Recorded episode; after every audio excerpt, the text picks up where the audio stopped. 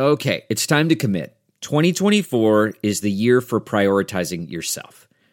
Begin your new smile journey with Byte, and you could start seeing results in just two to three weeks. Just order your at home impression kit today for only $14.95 at Byte.com. Byte clear liners are doctor directed and delivered to your door. Treatment costs thousands less than braces, plus, they offer financing options, accept eligible insurance, and you could pay with your HSA, FSA. Get 80% off your impression kit when you use code WONDERY at Byte.com. That's B-Y-T-E dot com. Start your confidence journey today with Byte. Cubby blue blood flowing through our veins. Sitting in the bleachers in the rain. We've shed a million tears and drank as many old style beers out at the game. Let's go, Cubby Sunrento, Sunrento, Sunrento, and the lovable Lucy. Sunrento, Sunrento, Sunrento, and the lovable Lucy. Sunrento. Man, I'm just not into it. Ah, fuck. Come on, come on. Sunrento! Now, now, now, doesn't that feel better now that you got that out of your system? I know that you know we all been quarantined for a week and a half now, something like that. Who knows? It's all Tuesday. Doesn't it all feel like Tuesday? Like I have no fucking clue what time no- it is, what day it is. Uh, You know, so I, I'm getting a little tired too. So I felt like you know you did when you first started talking, Michael. Uh, like really for a couple days now, just. But come on, let's do a Cubs podcast. Crawley, how are you doing in your creepiness and your witness ways? I'm I'm doing good, man. You know, it's uh, it's I get to wear pajamas all day and drink beers at noon, and nobody's judgmental. So I'm kind of living the dream. Basically, everybody now knows what it's like to be me. so it's I'm, I'm actually a little jealous. I'm like, well, now maybe I'll go get a job and wear a suit every day and go downtown. no, I don't think they'd hire me. No, Maybe I could wash windows by the tunnel. you know, how hard could that be? Except for you know maybe taking over the guy's territory who normally does it.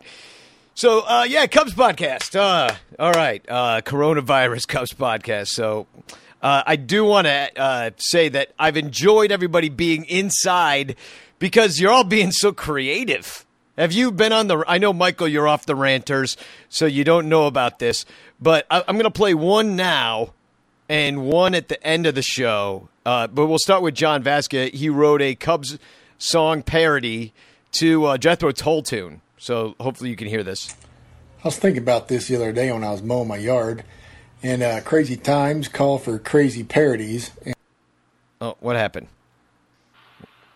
We were hearing it okay. Yeah, Yeah, I I, was heard thinking it, about this the other day when I was mowing my yard, no, it just stops. and uh, crazy times call for crazy parodies. You already said and that, I thought John. Quit maybe I could repeating make a yourself. parody of uh, Jethro Tull song, and just to see if I could do it and see what you think here.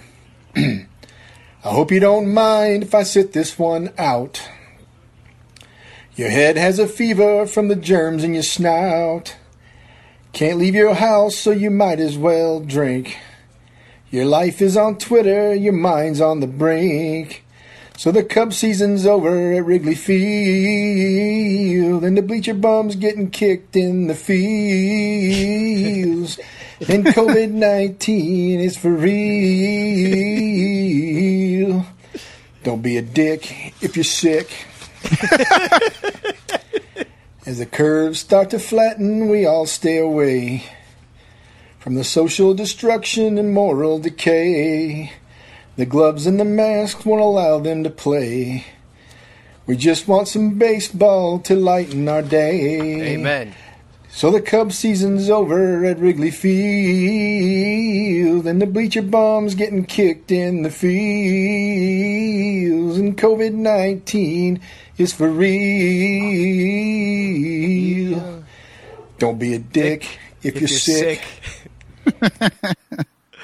okay. I like it. Is that the name of the song? Don't be a dick if you're sick. Well, no, it's thick as a brick originally. Thick as a brick, yeah. Yeah. Right. Well, no, I. I mean, Come on, Michael. he- Come on, sit. did he name up, his on. version that, or did he name it something else? Oh, I don't. I don't know if he named it anything. He just Yeah, got up and sang That's- it. That's what I was asking. Yeah, would I love it, and that's another way everybody's trying to be me. That's literally my day job is to write parodies about COVID nineteen right now. We That's got nothing else to do, man. I know. So now you're all just like, oh, let me have one of those unemployed jobs like Rocket has. it's true. But um, and that's not the only person getting creative. Chris Soloto. Here's another thing you're missing, unless you saw it on the Twitters, Michael. Um, he did the Ranters as Sergeant Pepper's Lonely Hearts Club Band. I did see it on Twitter. It was amazing. I'm George. of course. Of course, I'm George. I was fucking loving it. Yeah, when are you going to go through your Hare Krishna phase? You should probably do it now. Now that we have a church. Oh, you know what? I got my new driver's license in the mail today, and uh, yeah, I would have looked better if I had shaved my head. you took a shit picture. Oh yeah, of course. You gotta you gotta put that up on the. Well, you're not. See, you gotta tweet that See? out. Give us your license number. Put your social security number on it too, if you would. Maybe your uh, checking account wouldn't hurt. Yeah, I, I I had to go get my fucking new driver's license right before I moved back to Iowa. Fucking. Oh, that's the worst when you gotta double license it. Uh Oh yeah, I I had to get a new driver's license and re-register my truck all this month. So you know, I had to pump out a couple hundred bucks for everything, and it's just like I'm I'm fucking leaving. I don't need this. yeah, yeah. Well, that's the least of your problems. Thank God. Yeah. So, uh, so Crawley, um, how are how are you uh, dealing with this whole thing right now? I mean, are you trying to steal my job too? I ain't trying to steal nothing, uh, but uh, you know it's it's tough, man, because you know how much like baseball, like our, our- it's like it, it really kind. of I don't want to say defines us, but it really is something that we just love so much, and to not have it's been really, really tough. You know, I've been working. Uh, the uh, Pat Hughes T-shirts have been flying off the shelves. Uh, you know, as the nation runs out of toilet paper, you know, don't use Pat Hughes shirts for toilet paper, but but we are still in stock, is what I'm trying to You- say. yeah, you'll clog up your septic. But if shit gets really ugly, dude, you could, uh, you know, the government might commandeer those shirts to use as toilet paper, or God only knows. yeah, or uh, face masks. They could You know, but uh, you that. can get yours still now at crawleysclubhouse.com. We got the Pat Hughes shirt. That ball's got a chance gone and get out the tape measure long gone. So, you know, it's one of those things that it's, it's, you know, it's doing okay. We're still kind of holding up, but, uh, anyone looking to purchase, be, uh, go ahead and give it a shot. Uh, Danny, I know that you were on the Hot Mic app the other day. Oh yeah, uh, And see that's what I mean. Everybody's being creative. They're all trying to be each other, and do these other kind of jobs that you sit at home. You've got a go to work job, and now all of a sudden you're Pat Hughes, calling World Series Game Seven. Well, you know, I had a. How'd it go? How'd it go? Did you have fun? It's I had a lot of fun. So if you guys are not aware, there's um, it's an app and it's called Hot Mic, H O T M I C, and uh, you can look me up, Crawley. And this was something I kind of had in the works. I, I had about seven or eight projects ready to go for the Cubs season that are all, for the most part, now officially on hold. The Pat Hughes shirt got out, and the and this Hot Mic thing we kind of we played around with it the other day. What it is is you're able, you know, I love Pat Hughes and listening to him, especially when I'm driving in the car or, you know, you know, Len Kasper talking about his musical tastes are all great. But, uh, you know, I grew up on Harry Caray, you know, and the fun thing about Harry is he basically kind of called it as he saw it. And sometimes I think he would never have gotten away with half the shit he gets away with now. And so what it allows you to do, and I'm going to try to do this more as the season goes on, if there's a season and if there's games to call, is that you could go to whatever game the ch- well they're going to be on marquee but it could be on espn it could be on you know if it's the game of the week on fox or whatever and you can sync this app to your tv and you would hear me broadcasting it and you can chat. It's a lot of fun. It's called hot mic so look me up crawley. But uh i called the other day uh, game seven of the world series was on mlb network. And so we did that. We had a lot of great fans in there chatting and we had a lot of fun. Danny came in towards the end and uh it was fun. Now, Crawley, let me ask you a question about this hot mic. So, can you do it with somebody else? Yes, and in fact, I had people asking, "Where's Danny?" I swear to God, Uh, but uh, yeah, no, we can. It's it's something that I've talked to the people about doing, and I'm gonna I'm working on the technical specs on that. They're gonna have to, you know, there's some third party apps that are gonna have to come with their uh, program. But yes, we can get it. Maybe even I don't know how many we can get on there, but we can definitely Well, do that. I I did it actually. There was this other company, and I and they contacted me. This was like, I want to say, six seven years ago. And so me and Gary, you know, my keyboard player Gary, Gary Yeah, the, yeah. the Garrister, uh, we did it together, and we were playing as a duo at the time. So we would call the game, and we were watching it, and then we'd play songs in between innings. So what I'm thinking is, we, that that's our show. Is that we'll get the Bleacher Bum Band, we'll hook it all up. We'll do in between. We'll play like half songs in between innings. Then we'll sit down and we'll take turns having the band come in and No, absolutely. man. We'll make a whole perfect- thing out of it. We'll make a whole night out of it, a production. if you will. So, well, no, and I love how creative you are and how creative everybody else has been. Like, did you see Matt Kammerer's new Javi map painting? Which, by the way, I am buying with my stimulus check, bitches. No, there was a lot of people angry because Danny called dibs on the original. Yeah, I people wanted did. the original. Yeah, but you know what I'm going to do with it. I'm going to get Javi to sign it, and then I'm going to raffle it off and make a shitload of money for somebody that needs it more than me. And I'm Oh, gonna, absolutely, And I'm going to hang a print on my fucking wall like everybody goddamn else. Except for I do have the Willson Contreras original, so it's kind of I'm kind of like, well, I don't know. But no, you gotta. Maybe I'll give away the. I'll, I'll sell the the Contreras because he's been traded to the Royals for Jorge Soler. Yeah, And I'll yeah. keep anyway, the hobby. I don't know. I got to wheel and deal this in my head, but yeah, it's beautiful. It's so beautiful. And um, just traveling to Puerto Rico and seeing a bunch of games and hanging out with Jose Orlando and like, you know, I've already seen baseball. So have you, Crawley, in spring training. So and just to see like Matt coming out with that series because he's got a Schwarber one over Chicago. He wants to do a Pat Hughes one too over Chicago. Yeah, we him and I talked about it a little bit, and we'll we'll you know, like I said, we got a lot of things we got to kind of talk about, but uh, you know, it, it's it's it's Matt Matt's having a lot of fun. Uh, you know, ever since he came back from CubsCon, the guy's been on fire. He's been inspired. He's been doing drawings nonstop. You know, Ever since his divorce, more like. it's really what it is. Uh, but no, but he's always been an awesome artist, and he's a great tattoo artist as well. So if you're in the St. Louis area, and I do mean area because St. Louis is locked down, but n- uh, not where he is. He's he's still tatting. So put on a mask and go get a tat. That's their slogan. Oh wow. Well, he's already wearing gloves and masks anyway, Yeah, yeah, exactly. I mean, it- right? Like they're already hooked up. I made this point to Nicole the other day that it, that uh, a tattoo artists already know how to be clean, like doctors, because they're using needles that could really hurt you and infect you. You know. Yeah.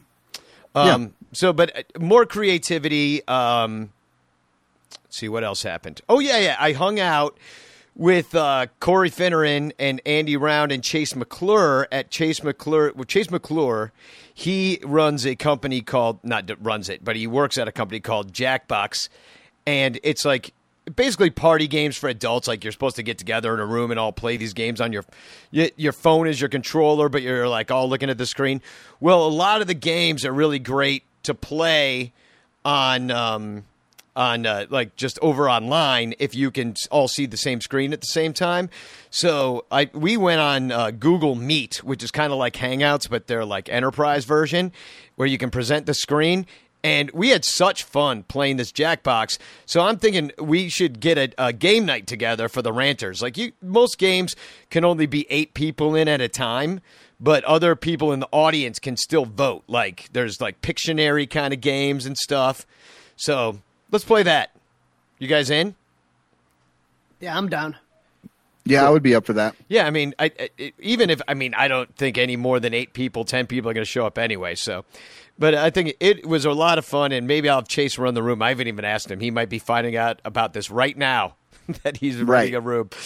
Um, but no, but uh, I, another shout out to cr- the creativity of Chris Soloto. uh, for the Last Supper, which I did not mention. Did you see that, Michael? Oh, I did not see the Last Supper. Yeah, the Cubs Church, because you're not on Facebook at all. So I've created a church. Did you know about my new church? We're No. figuring it. We're figuring Isn't out. there a way to do this shit not on fucking Facebook? I mean, granted, if you want, if anything that has to do with a church and you're fucking all that bullshit, I'm sure it fits right on Facebook. We'll get a website eventually and, and some hymnals. yeah, whatever happened to our website? We have I one. thought that. I thought that was, I, but I thought a new one was coming along. Oh yeah, it, it was, and then Jeff got divorced Oh, and, sorry, Jeff. and had to move. Un- and totally so- understood. To put I'm our not- put our little website project on hold. So um, Well, you know, we can just. Why don't we just act like the GOP and we can just be like, Jeff, go back to fucking work. We don't give a fuck. we don't care what's happening in your personal life. yeah, well, he can self You're isolate. ruining. You're ruining our ability to make money off of a website. Yeah, because that was going so well before. Yeah, well, Um, so, uh, and you know what? I want to thank just before we get started, like all the ranters and all of our Patreon people that support us, because even though you know this whole situation is fucked, you know, I really am kept alive through the people that you all are and this show that we've got going on and the community that we've built and like I've been texting with Stuart every day. I mean, I've been texting with everybody. Like every I'm got a line to everybody right now. Everybody's reaching out and everybody uh, is submitting videos for my new song. Now, I know it's weird that I'm writing a song. It's not Cubs related at all, but this Stay the Fucking Side song that I wrote is obviously a timely ode to the moment.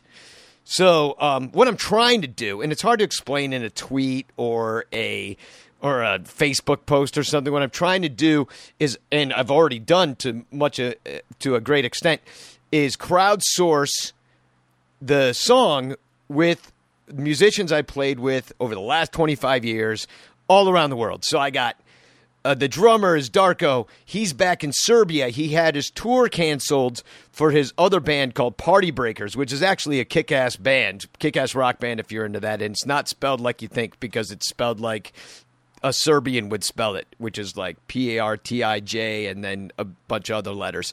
But um, he's recorded drums out there uh, in Serbia, and he videoed himself like wearing a mask and playing the drums. And uh, then I've got like my friend Jason Page who sang the Pokemon theme song out in Los Angeles, laying down some vocal riffs and shit. I've got the my uh, uh, bass players and, and guitarist is in Brooklyn. Like I'm bringing it together from all over the place, and I'm hoping to do the same for the video, which is where everybody here comes in. Which is you must send me your videos of you just hanging out at home, doing whatever weird thing you're doing with your family. Like I've gotten videos of a dog uh, being taught to pee in a toilet in Puerto Rico. So I've gotten this video. I've gotten, um, well, obviously Darko playing the drums. I got uh, Dog Meat, who uh, like basically Flava Flaves me on the rap section. Uh, he does a whole thing in a big puffy purple coat and um, uh, with a roll of toilet paper. And so, you know, fun stuff that, you know, is timely in the moment. Just do have fun with it. 10 seconds. Like, that's all I'm asking for. And I want to put it in the video. The other thing you can do, another suggestion, because Stuart McVicker, he's he is doing the rap. So he's not, I'm really doing the rap, but Stuart is uh, rapping it and sending me the video. So it's gonna He's look like lip singing, Lip right? syncing it, yeah.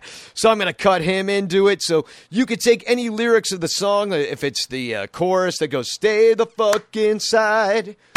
Ooh, stay inside. If it's that part, just sing that, clap along with your family.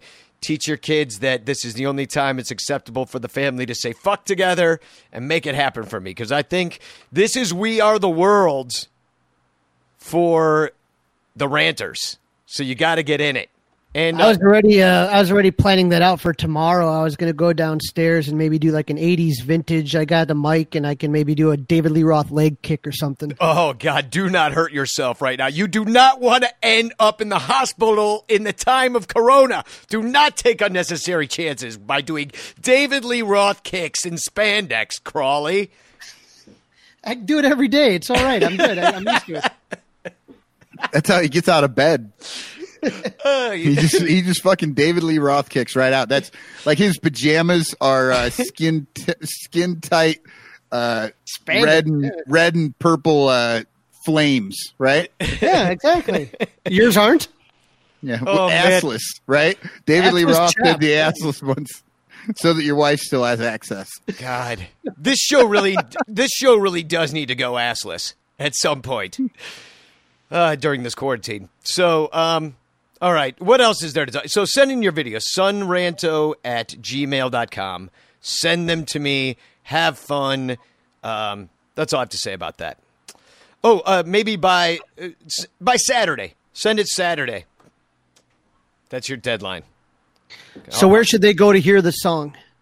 Oh, you go to you go to SoundCloud, go to Facebook. I, I posted it on Twitter. It's all over the place. I keep posting mixes of it, and I keep changing everything. So, like I told you, that Pokemon theme song guy, Jason Page. Um, not only did he sing the "Gotta Catch 'Em All," like it's that guy. Known him for years. He was like the drummer in my old band. So, but we've I stayed with him during um it, I'll make it baseball related. I stayed with him during game 6 of the NLCS. Oh no, no, no, the Dodger not game 6. That was back at Wrigley, but like three, four, five. Three, four, five. I stayed with Jason Page out in uh, L.A. because that's where he lives, right on Hollywood Boulevard, above a porn shop. So, longtime listeners of this podcast already kind of know who Jason Page is. But there's a I wrote, wrote some articles. He had a mannequin that you could smoke weed out of the tit. He had he, he had all sorts of wonderful things. He's he's basically Willy Wonka and now he's going to be on this track, and um, you should be too. In, in fact, I'm going to make a final point about it. If you could have been in the "We Are the World" video in 1985 or six or whatever the hell that was, and and you passed up the chance to be in it, and then it became the most famous song for like 10 years, how bad would you hate yourself? So I'm going to shame you into being in this video. Sunranto at gmail.com. Said it today. And rest in peace, Kenny Rogers from We Are the World. Also, Oh yeah, what's his part? Um, God, I used to know the. I do know the whole thing, but I have to go back to the beginning. he was like right before Cyndi Lauper. I want to say he was right next to Cyndi Lauper. yeah, um, but he had a solo. But he Yeah, he wasn't. did. He did. Ah, you know that someone cares. Is it that part in your life will be stronger and free? Yeah, that I him? think you're right on that. My favorite is Willie Nelson. Do you remember that one? Well, what did Willie say? Willie's always good. He, He just goes- had a concert the other night. went, As God has shown us by turning stone to bread. He also had uh, Don't you remember that part? you had some Bob Dylan in there too. Did he have a solo? I want to say he had a little solo in it. I'm trying to remember. See, this is how I'm improving uh, We Are the World with Stay the Fucking Side is that uh, there are no solos, it's all me. like, see, you had too many people. This time we got to you know, just really hone in. No, I'm kidding. There's shitloads of people. And Jason Page did a great job. And uh, I haven't heard the track. I heard part of the track, and I saw the lyrics that he put in my lyric sheet in the Google Doc we share. And um, well, he thinks the whole thing's a big conspiracy theorist and uh, theory. Uh, it- well, he's he is a conspiracy theorist, and uh, so I'm interested to see uh, what vocal riffs he did about big pharma controlling our minds. So look forward to that mix because it's coming. oh God! So It should it should turn out really good though. I think it's going to be exciting. I'm I'm super excited. I hope I can get the end together because there's so much going on. Oh, I got Will Baker on the track, John Baker's brother. I, I totally forgot to even mention that because I didn't make a note. trombone solo. Dude, he does the rap section and he makes the rap section. Yeah, I heard the trombone. I wondered if that was him. Yeah, yeah, that's him. Yeah. No. And, he, and he jammed out the end too, like, like perfectly placed. These people are all such great musicians that I'm just I'm just texting them and being like, I trust you. I mean, I'm like, give a suggestion. I'm like, maybe start at two minutes, and then then they fucking send me the best thing ever. I'm very lucky to know not only all of you guys and the show we do together, but all these wonderful musicians I've worked with for years and years and years. It's just, you know, it, it's it's sad, but it takes a fucking pandemic. It's like when you see your family only at funerals and weddings. You know what I mean? It takes a pandemic. Speaking of funerals, here is the uh, Kenny Rogers line here.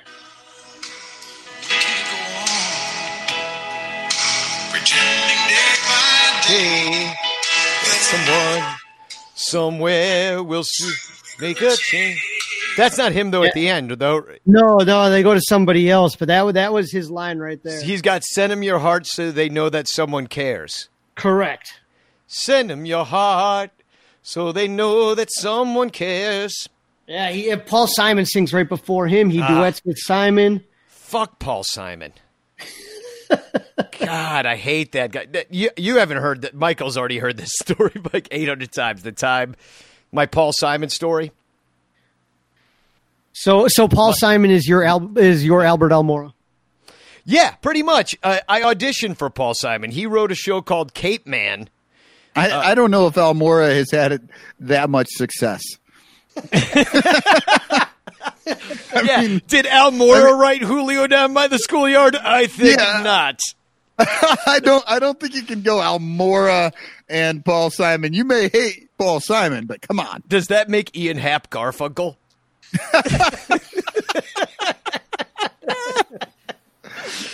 Uh, We're not even no, off no. Actually, Almora is Garfunkel because of the hair. the he hair. had Yeah, last year. yeah. He's Al Morfunkel. So wait, wait, wait, wait. the, the, the Capeman, the Capeman. Oh Let yeah, yeah. this. So he wrote he wrote this Broadway show called Capeman, and I was auditioning for Rent, which was my first big break, so I could place it to 1996. And I'm auditioning for that, and I'm auditioning for Paul Simon and Capeman, 22 years old. I, I I go in. They've asked me to to sing a doo wop song, so I sing "Silhouettes on the Shade." You know that song? Yeah. I- and I sing, I forget the other song. Doesn't matter. I sing doo wop songs. In the middle of the song, Paul Simon stands up. He goes, "No, no, no, no, no." And I was like, "What the fuck?" And um, like Paul Simon's telling me to stop. I'm like, "This is crazy and weird and feels awful," you know. So then he's like, "Says here on your resume you were in Carousel." He's like. Sing something from that. Now, meanwhile, I'm 22. You know when I was in Carousel? When I was six fucking teen. It's like I remember any goddamn song from Carousel from fucking however many years ago, six years ago. That is, is that how many years? Yeah, I'm bad at math, people. I'm not a stats guy. So, um, anyway, Ass stats. yeah, I, I, I should play the drop if I knew where it was at this point. But I'm in the middle of the story, and so then I'm like, okay, sure, I'll sing something from Carousel because of course you say yes. That's how Harvey Weinstein got his life done. So I, I said, you know, sh- you know, yeah, sure, give me a moment. And I thought, what do I know from Carousel? And I, uh, I don't know. I went up there and I sang the part I knew from Carousel, which was like a part I didn't even play, but I just remember that part.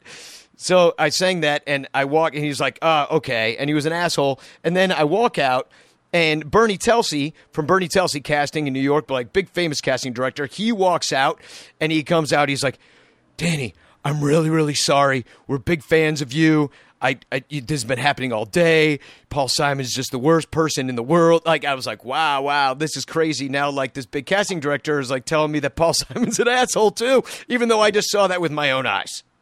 So then I knew a bunch of people that did the show with him. Asshole. Everyone hates him.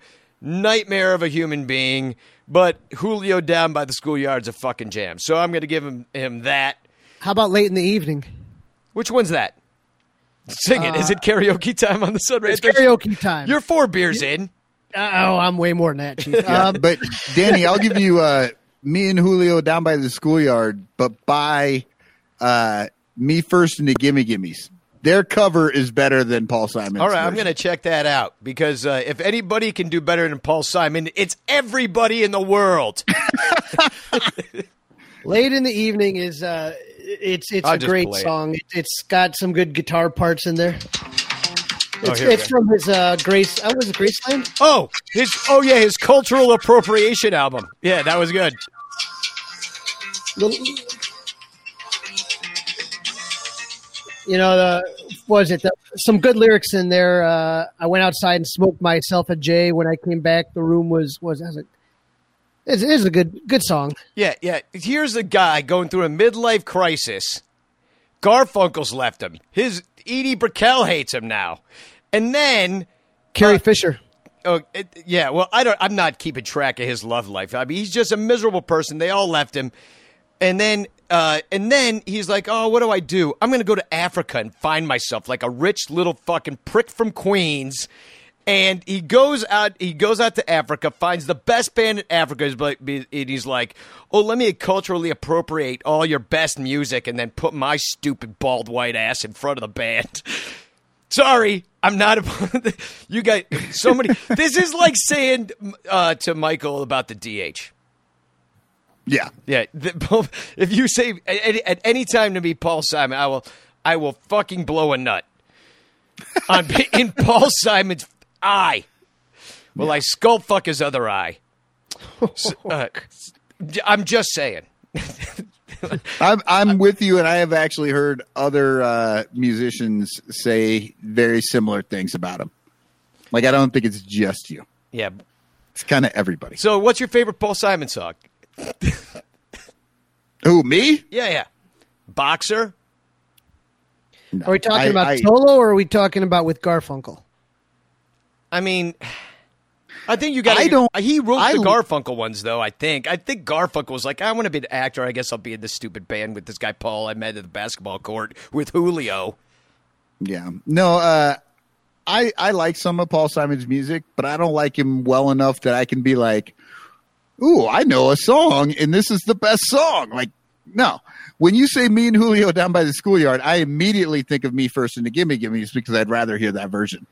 Do you know what I think my favorite is? And this is a Garfunkel one. Is Cecilia. That's a good one, yeah. Uh yeah, you know what? I agree with that, but not because of the song, but because it brings to mind me being 17 years old in this little bar on Harrison Street in Davenport, Iowa, uh, called Mama Bahamas Uptown. it was this tiny shotgun bar. They fucking served anybody. Oh, they yeah. did not give a shit. Sounds like Uh, Kay's place, huh, Crawly? There you go. Did they have So it was- karaoke on Sundays too?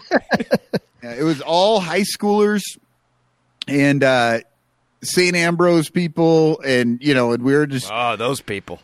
Fucking crammed into this place and they had a really good jukebox and when Cecilia would come on, everyone in the whole bar would sing, Beautiful. right? So the song's great, but it's more about that memory of uh what in corona coronavirus fucking 2020 is like a nightmare because everybody's just sweating and slobbering and spitting on each other because we were all fucking so tightly packed in there. I It wanna- had to be a fire code hazard. I want to see who comes up with it first because I just had a crackerjack idea for a parody song for Cecilia. What is a Cubs related? What is a Cubs related uh, parody that I could write to Cecilia? Come on, you got to get it. It's so this show too. See, I was thinking corona virus is bad. Well, that actually Right. that works great. so moving on. Uh, No, no, I don't no, know. no, no. Cecilia. Descalzo. Why do you suck? I'm gonna, I'm going to give you a hint.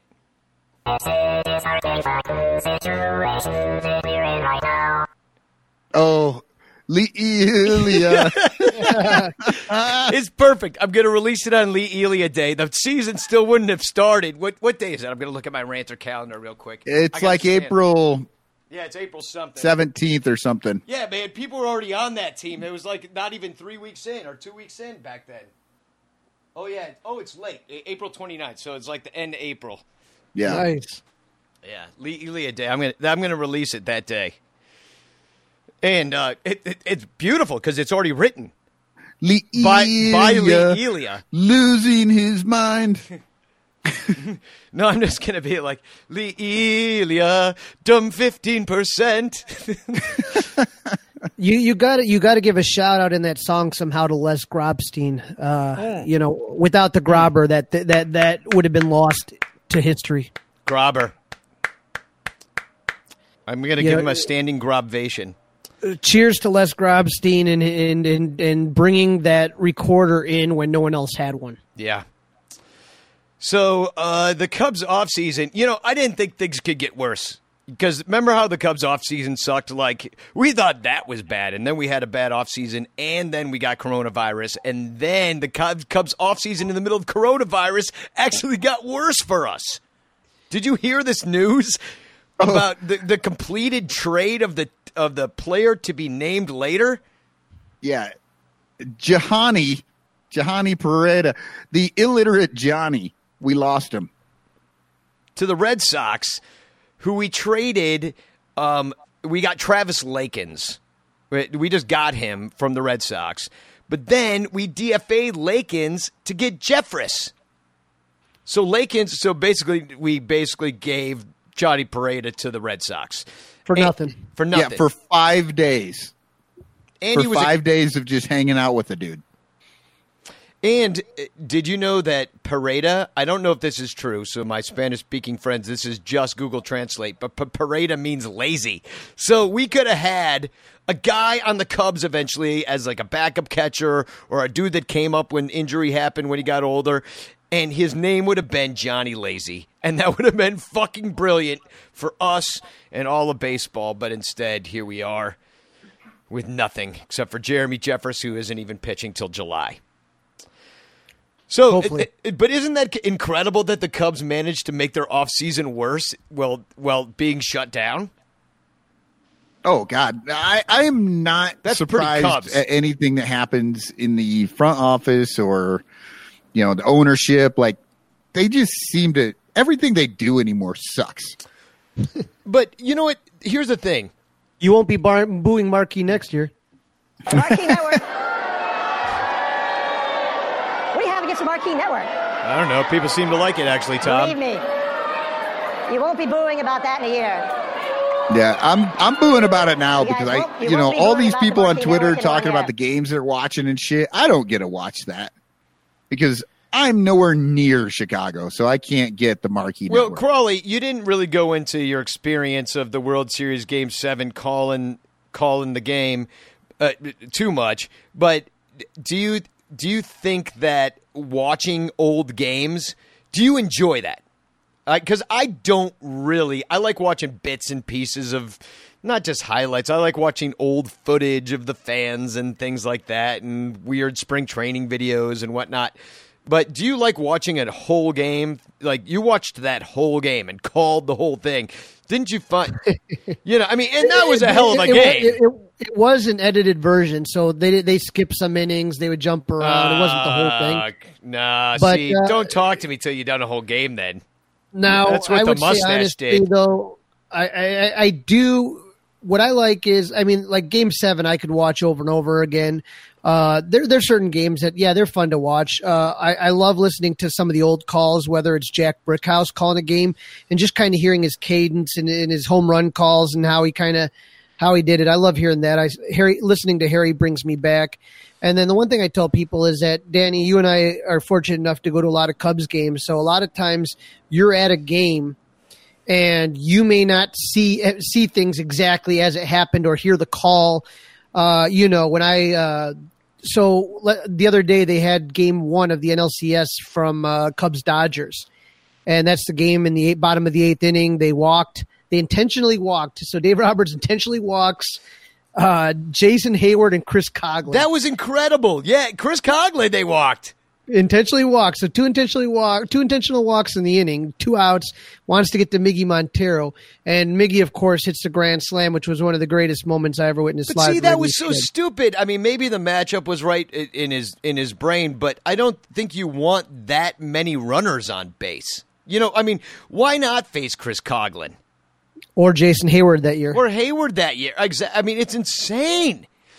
Yeah, that was nuts. but I was watching the I was watching the replay and Fix was and, in. like and so when you go to a lot of these games like I like I do and, and Danny I know you do too but uh game 1 I was at and then I was at game 2 I want to say the next night was Kershaw who shut the Cubs down but when you go to there all of a sudden it's like games keep happening so fast you have don't have a chance to kind of look back at the DVR I never I don't know. I don't tape it. So like when I watched that game the other day, it was fun to watch because there's things I missed. So there's a slider. It's a cement mixer slider that Joe Blanton throws uh, Miggy and he misses it. And and watching that, I was like, oh shit, man, that was a pitch to hit right there. And then he throws him another one, and that's the one that Miggy knocks out. So you kind of see things. I was at the I was at the Jason Heyward Grand Slam walk off. I was at the uh, at the David Bote walk off slam. A lot of things that like you you know you may not have noticed or even remember from being at the game. Like the ambiance and the feeling that you got from being there you can't be replicated on the TV. But it's kind of cool to see how certain things play out that maybe you don't remember. I, I guess what I'm afraid of in a way from like, like for example, game four of the NLDS 2016 against the Giants in San Francisco. I had kick ass seats. I was like sitting basically between home and first, more closer to home and almost down front. Like I, you know, I, I could see Marlins man's hat, you know, uh, and it was, and as I watched that ninth inning unfold, it was like so unreal how they came back. What was it, five one? I think so. Yeah. and then they won six five. I'm just drawing from memory. I don't know. It's been a while since they've done anything in the World Series. Fucking Cubs. So, um, but I kind of want to preserve that image of that moment as opposed to the other image of it, which is the image that most people saw, which I want to participate with everybody, of course, and you know know it. I know I know it's stupid, but like I have such vivid memories of singing, like when Zobrist came up and he hit that double. Nicole and I uh, started singing "I Feel Alive" like it was a home game for uh, Ben Zobrist. We're like, I, I feel alive, and people were like looking at us like we had not like we had nine heads. What we were screaming our No, they were off. looking at you like, we don't want to hear that shit anymore. But it worked. Fucking he hit stop. a fucking double, and you're welcome, everybody, that you got to watch that double on TV and high five your family. But I was there singing alive, and I kind of, and it's fine to have those memories mixed. I guess there's something about me. I've never really been a TV watcher. Like my family went years as a kid without a TV, so it was never. So when I had it, like people talk about TV shows, and I never can participate. I haven't seen any of the shows, and um, I don't know. I kind of just feel the same way about. It's funny that Crawly, you embrace both, and I really appreciate that because I think that that's a better way to be. That I'm so protective of my personal memory that I can't have it like smudged with something else. You know? when you go to the game, it's to me when you're at there and it's happening live. There are emotions and memories and things that can't be replicated any which way. Like I said, uh, even even when I watch the replay of some of the games, there's things that I remember that like just aren't fully captured. Okay, and then there's just other things like sometimes Pat Hughes just has a phenomenal call that I was at the game, I missed it. You know what I mean? Or even on the David Bote Grand Slam, that Santa Maria call that that that you know it's just kind of fun to kind of see and and you know maybe just like so whenever you're at your seats was that ball that i thought was really a strike was that a strike or was that really a good call by the umpire just certain things that i kind of look at and and and i can kind of now watch the game knowing the outcome it, it's a different feeling but i still like to me i still like watching baseball and especially now where i'm like jonesing for anything baseball i'll watch replays all day long it's better than no baseball The only one I really would like to watch, and I shouldn't say the only one. There's there's a number of them that I would probably watch again, but the big one that I want to see is Game Six uh, NLCS. Uh, Kyle Hendricks. I know they showed that one the other night. That was the one that I was like, man, I do want to see that one again.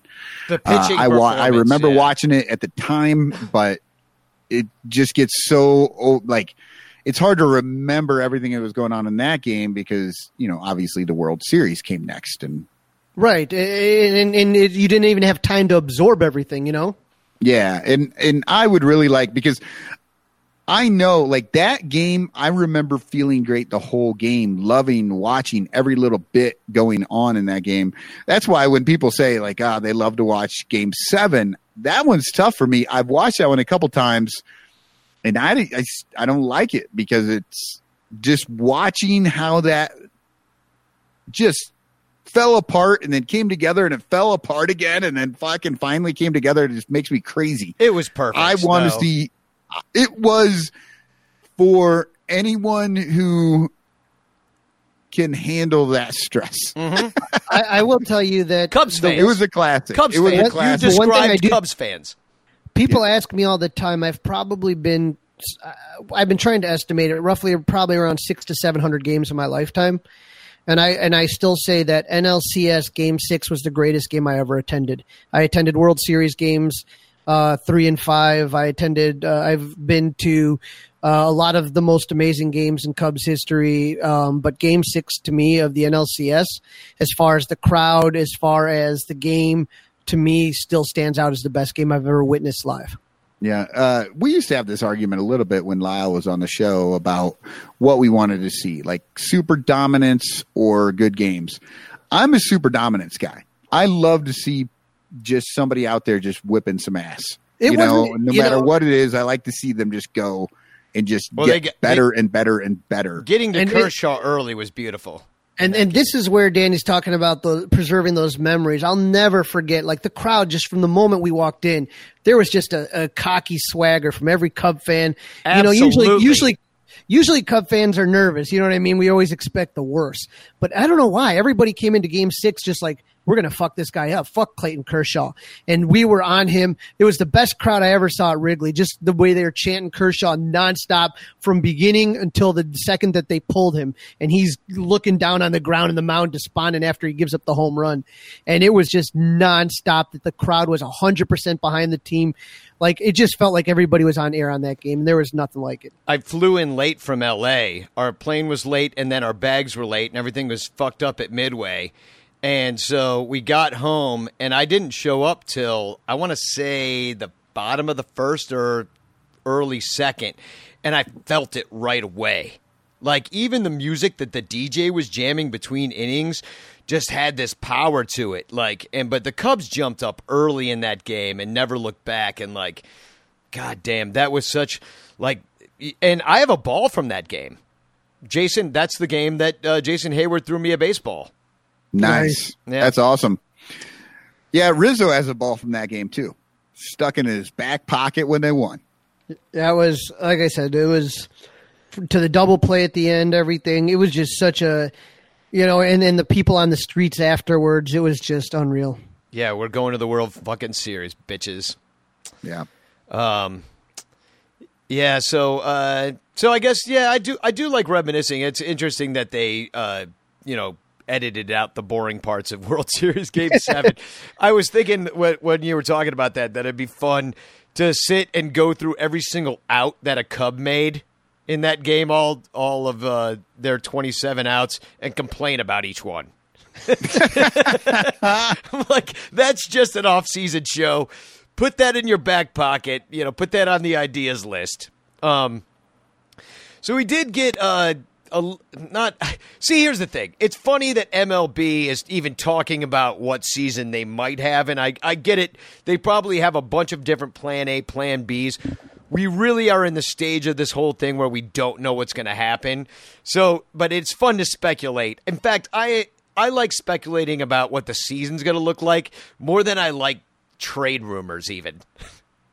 you know what I mean? Cuz trade rumors are always just like too many moving parts. Uh, you can say who you like and but you know, you're you can't make that phone call. And we can't make the call on, you know, what the schedule is going to be easier either, but we can get really creative about what the schedule might look like. And nobody is more creative than Scott Boras. Did you see what he had to say about it?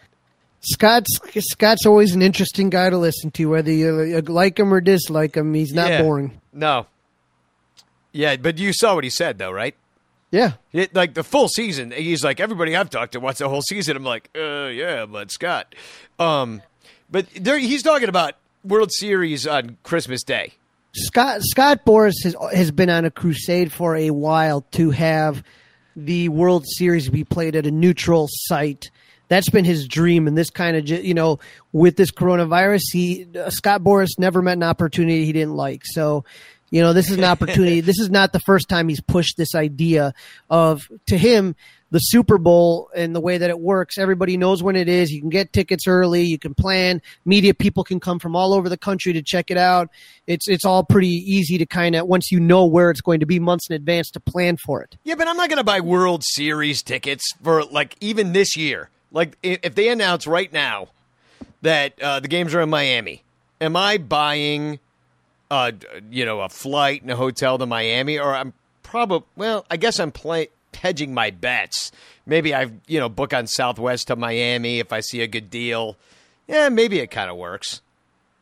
Again, it's not just about the fans because the fans will show up one way or another. It's it's about getting uh, the worldwide media to cover the event in a way that that kind of makes it a bigger deal. I get you. What do you think, Michael? You like the neutral site idea for the World Series? Um, hmm. no, I don't. I don't. It's just But you don't. I- I- obviously, you don't sound very strongly. Feel very strongly about. It. You're like, no, not really. no. I well, I was thinking hey, about Michael, I- do you want some if pancakes? it's if it's no, difference really between if it's the difference between no World Series and neutral site World Series, I'll take neutral site all day long. But I'm not huge on it. Well, like, well, like that- I don't want. I'm not so like I don't want this to happen in the future. I don't want them to be like, Gotcha. hey, that worked out great. Let's do every World Series at a neutral site because if we do it in Houston, they're going to be banging garbage cans, you fucking cheaters. So, you know, it's like you don't want that to happen. So now they're going to fucking put it. I could just see it going the wrong way. Well, you know, that's unfortunately that's what they're kind of looking at is if they're going to try to get as I mean, there's so much to consider with this off season where where with this season being is okay, are you going to prorate the players' contracts? Are they ar- arbitration eligible now? So the big thing about Kris Bryant, the whole fucking offseason we've been talking about, well, It's he's got value because you got 2 years. Did you Well, not have you have the- 2 years or did do you, you- not have 1 year? Right. Did you not have the thought that God was doing this because he's on Kris Bryant's side of this whole thing, and he's like, He was mad about the arbitration mad hearing? about the arbitration hearing. God's like, okay, well, Cubs actually only get one year. so uh, I mean, no, but that is what they're discussing, and so obviously everybody. But if Kris Bryant doesn't play this year and there is no season because people don't do the right thing and the virus spreads all around, a bunch of people die, and all hell breaks loose on Earth, and Scott Boras becomes our new overlord. Um, it, now, It's out of the realm of possibility. yeah, I mean, at this point, dogs are marrying cats. You know what I mean? Like, what, might as well like throw fucking spaghetti at the wall and see if it sticks. You know, and I, you know, I do like this kind of speculation, but I don't know. It seems to me like the world needs baseball, and they need a lot of baseball. See a lot of people missing baseball. I know we do. We talked about uh, the music of motherfucking the unmentionable. I will. I'm not going to say his name again Yeah. on this show, just to just to uh, make sure that he gets no undue publicity. But um, I don't know. It seems like we need baseball. I wouldn't even mind the empty stadiums right now. Protect those guys. Get the season started. Give us something to watch. I mean, that's kind of a tried and true American institution. That's but unfortunately also why the 1918 flu pandemic was way more horrible than it needed to be because they were like, "No, let's play the World Series. Everything's fine." But they we now know more to not have the fans, but I mean, fuck, just, you know, go down to Wrigley and play some baseball, you know. As long as everybody's feeling okay. I mean, do you really need anybody else but the players and coaches No, you don't need it. playing the You day, know, I- all day games? Yeah, We're all home We're all anyway. day- yeah, day games would be good. Dude, dude, yes. All day games. Well, they're talking double headers. Yeah, and and, well, that's just it. They're going to try to get in as many games. They want to do like 140. It seems crazy to me, but Trump wants to open the country by Easter, so that's in like fucking what three weeks? I have no idea. I'm not sure, man. No, not- yeah, none of I don't pay. I don't pay attention to the fake holidays. No, that one is not fake. It actually has to do with the moon. The Easter part is like weird, but the moon is very real. The moon is real because they based it on an old pagan holiday. I forget which one, but like you know, it's where you get the Easter bunny from. Do do you know this? What what is the what is the uh, spring equinox moon festival of pagans that the Christians stole for Easter? Anybody? Let me think for a second here. Don't think. Just look it up on Google real quick. I'm trying. My my memory's getting a little hazy here. Let me try to kind of. I'm all right. You said you're more than four beers in. I'm surprised you can even answer me at this point. No, no, no. We're good, man. We're good. We got. We got. Uh, it, S- you know. Saturn, not Saturnalia. It's like it's a it's a uh, a, a festival of Again, a lot, a lot of it, all of this really has to do with with Constantine, as far as Rome is concerned, and and trying to when he's going to change the entire religion of Rome from their beliefs into Christianity. It's just trying to make the dates kind of fit the holidays that already existed.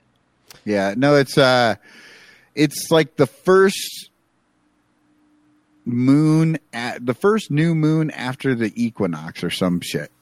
All right. Some sources believe the word Easter is taken from the Teutonic goddess of fertility and spring, Eostre. yeah Eostre, but there's another name that I don't know. Pagan festival. I'm looking at The at pagan ritual of the spring equinox is a celebration of renewed life and the change that comes with spring. The solar festival is celebrated when the length of the day and the length of the night are equal, which occurs twice a year at the spring and fall equinox.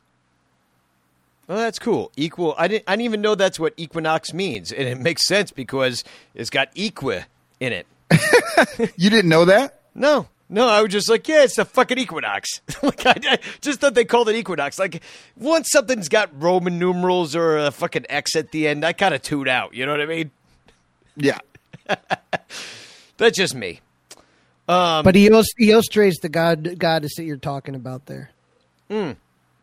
Yeah, so it's a that's where you get the rabbit because obviously, like, you know, they fuck like rabbits and you know have lots of babies and and the egg. You know, that's when my cat brings in fucking little baby fucking birds that were just hatched that she fell out of the nest and she comes brings it to me. So that that usually happens around the equinox. Yeah. so, um, yeah, I don't know. It- what do you guys think about the season? If you could make the season and keep everybody safe, what? Uh, how do you do it? Like, I mean, these guys are, I think, privy to more information, just like they're privy to COVID nineteen tests that we are privy to. I'm sure every player is tested, like the all basketballs tested, but they had it. So, what what is your what does your season look like? That's the problem because you're going to need another month again to get these guys ratcheted up. I know people think that they can just kind of roll them out there, but that's that you're for all these teams that have players. And I don't know if you just saw this the other day, but uh, Thor Syndergaard uh, from the Mets now all of a sudden has to go under Tommy John surgery. What exactly happened? Nobody, you know, I don't know. But when did this happen? When did he injure himself? Uh, Chris that- Sale, Chris Sale, the other one. Sale was injured during spring training, but Syndergaard nobody knew anything about until it just popped up yesterday. So Yeah. that's the thing is, it's these guys are not just going to be able to just kind of just all of a sudden just started up just like that. It doesn't work. It doesn't matter how much you're practicing at home or throwing off a mound at home or at your high school or your alma mater or wherever.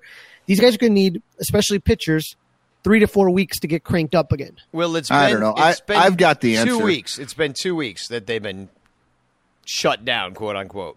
And they're going to have at least another two weeks minimum.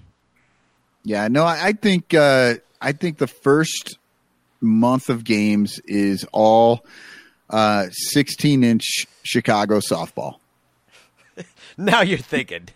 You know, they throw the mush ball in there. You know, it's underhand for the pitchers while they're warming. You know, they they do bullpens and stuff, but when they pitch, well, anybody can pitch. The pitchers don't even have to go out there. It's you know, you got Rizzo out on a mound, underhand tossing a mush ball to, you know, I mean, come on. Think back to the old Yeah, days of baseball, though. These guys, they barnstormed around. They played a few games. They got back on the field and they figured it out. You know, like I know we live in a different era right now of baseball, but don't you think these guys can like they've been working, they've been, you know, they're still working out, you know, these are professional athletes. I think they can get going in 2 weeks and and get some I mean, they were already playing baseball games. They were spring training games, they only played half the game, but they could have played a whole game. But Danny, when we, when you were talking the other day about the World Series of 1918 and the Spanish flu, the thing that pissed them off is that they never got paid. I mean, even into the 60s and the 70s, a lot of these guys would be working part-time jobs as salesmen at car dealerships and insurance salesmen. And Ron Santos sold pizzas.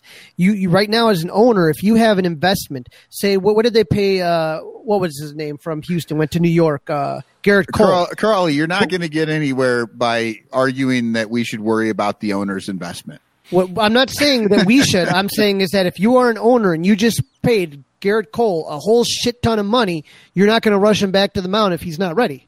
You're just not. Yeah, that's true, but you're also not going to give up the gate receipts of, you know, 162 games and you're going to try to get in as many as possible. So how, you know, so doesn't that mean rushing Gerrit Cole? Like just like everything in baseball right now uh, aren't you know, like trying to make the game shorter but, you know, make the offense more prolific. Like those seems like like two opposing concepts of you know getting the season open, which is why I, I, actually I think it would be good. I mean, I think this is a very American thing. Like if we, the Ken Burns in hundred years would be like, and then they almost all died, and then they had baseball, and they watched on their TVs, and they did it in the afternoon. Like I want baseball to do something really good for America right now, and actually come back. And you know Trump wants it, but they, I don't know how the baseball feels about Trump. You know, like uh, uh, he likes the Mets, so whatever you could glean from that, I he's throwing out some first pitches, I'm sure, but you know, uh, to me though, you're going to have this argue. There's so much that has to be decided between the players' union.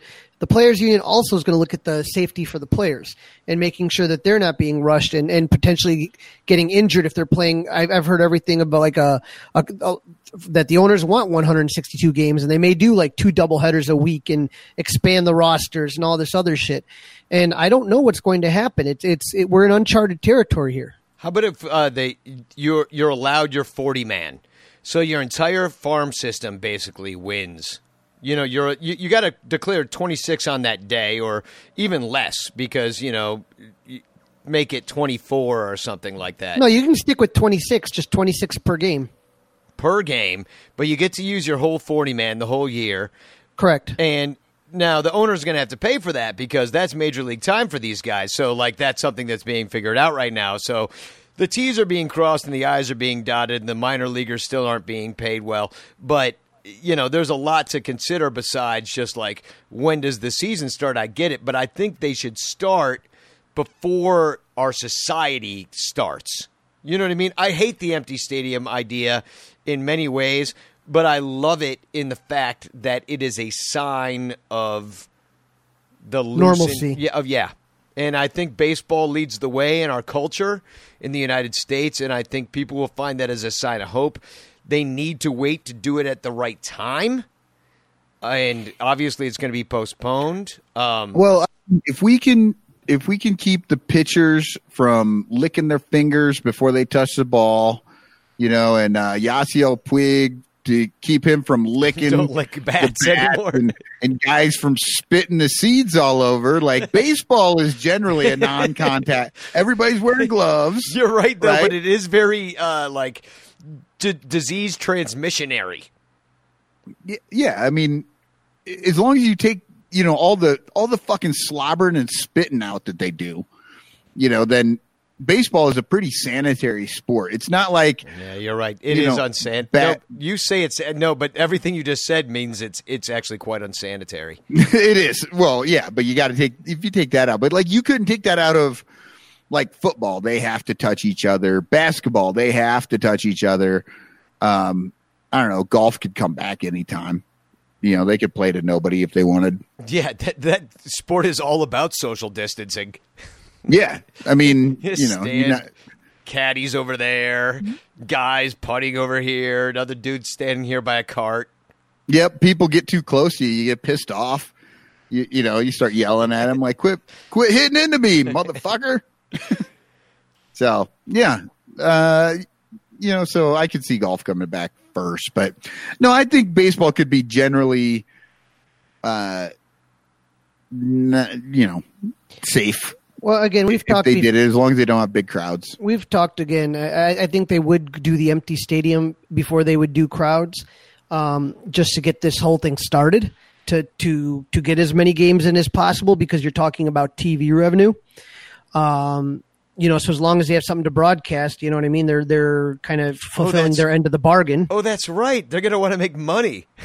that's I forgot about the money. I know. Yeah.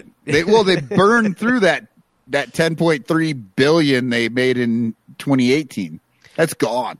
And so, Well, we, it- cut, the country just burned through six trillion apparently of made up money. So that's but funny. Yeah. you you remember Danny going to your point after 9/11 uh, how big baseball was and kind of getting the country back to normal you know as far as you know I clearly remember Sammy Sosa running to the outfield with the American flag and stuff like that and that was a great World Series the Diamondbacks versus the uh, Yankees Yankees, yeah, and the Diamondbacks won won like a bunch of assholes. Yeah, that was Yeah, I mean, That was a what good the World fuck? though. you should you they should have just rolled over for New York. I'm sorry, but that was the only year that I was a Yankees fan. I mean, I mean, those motherfuckers should have just been, oh, my arm hurts, and th- throwing them meatballs the whole fucking game. I'm sorry, the Yankees should have won that in, in four. what who is the who is the reliever Byung-Hyun Kim yeah. Yeah. Young Young Kim gave up the big homer. Uh, gave up like two two games in a row, and that's when uh, Bob Brenly decided to just go with uh, basically he was going to use two pitchers. He was going to use Schilling and uh, Johnson. Yep. He's like, yeah, fuck that Byung-Hyun Kim guy. We're just going to go with the two guys, and that's what he did. yeah, and it worked. And you know? I, I I was rooting for Mark Grace to win the World Series. I Yeah, got to tell you, true. I was I not rooting for the Yankees. had the had the thought at the exact same time you said it. So I also wanted to thank uh, Artie Boucher, longtime listener, great friend, lives out by Michael for the time being out there. Yeah, we were You've actually, you know, when games I was, you know, getting ready to move and all that stuff, we were planning on uh, meeting up so that we could watch, uh, you know, the Cubs, you know, season opener and all that shit. But looks like that's kind of out the window. Well, now you could just watch Game Seven and listen to Crawly. That's pretty much. Well, I can't because I don't have your- Marquee. nope. All you got to do is get hot mic.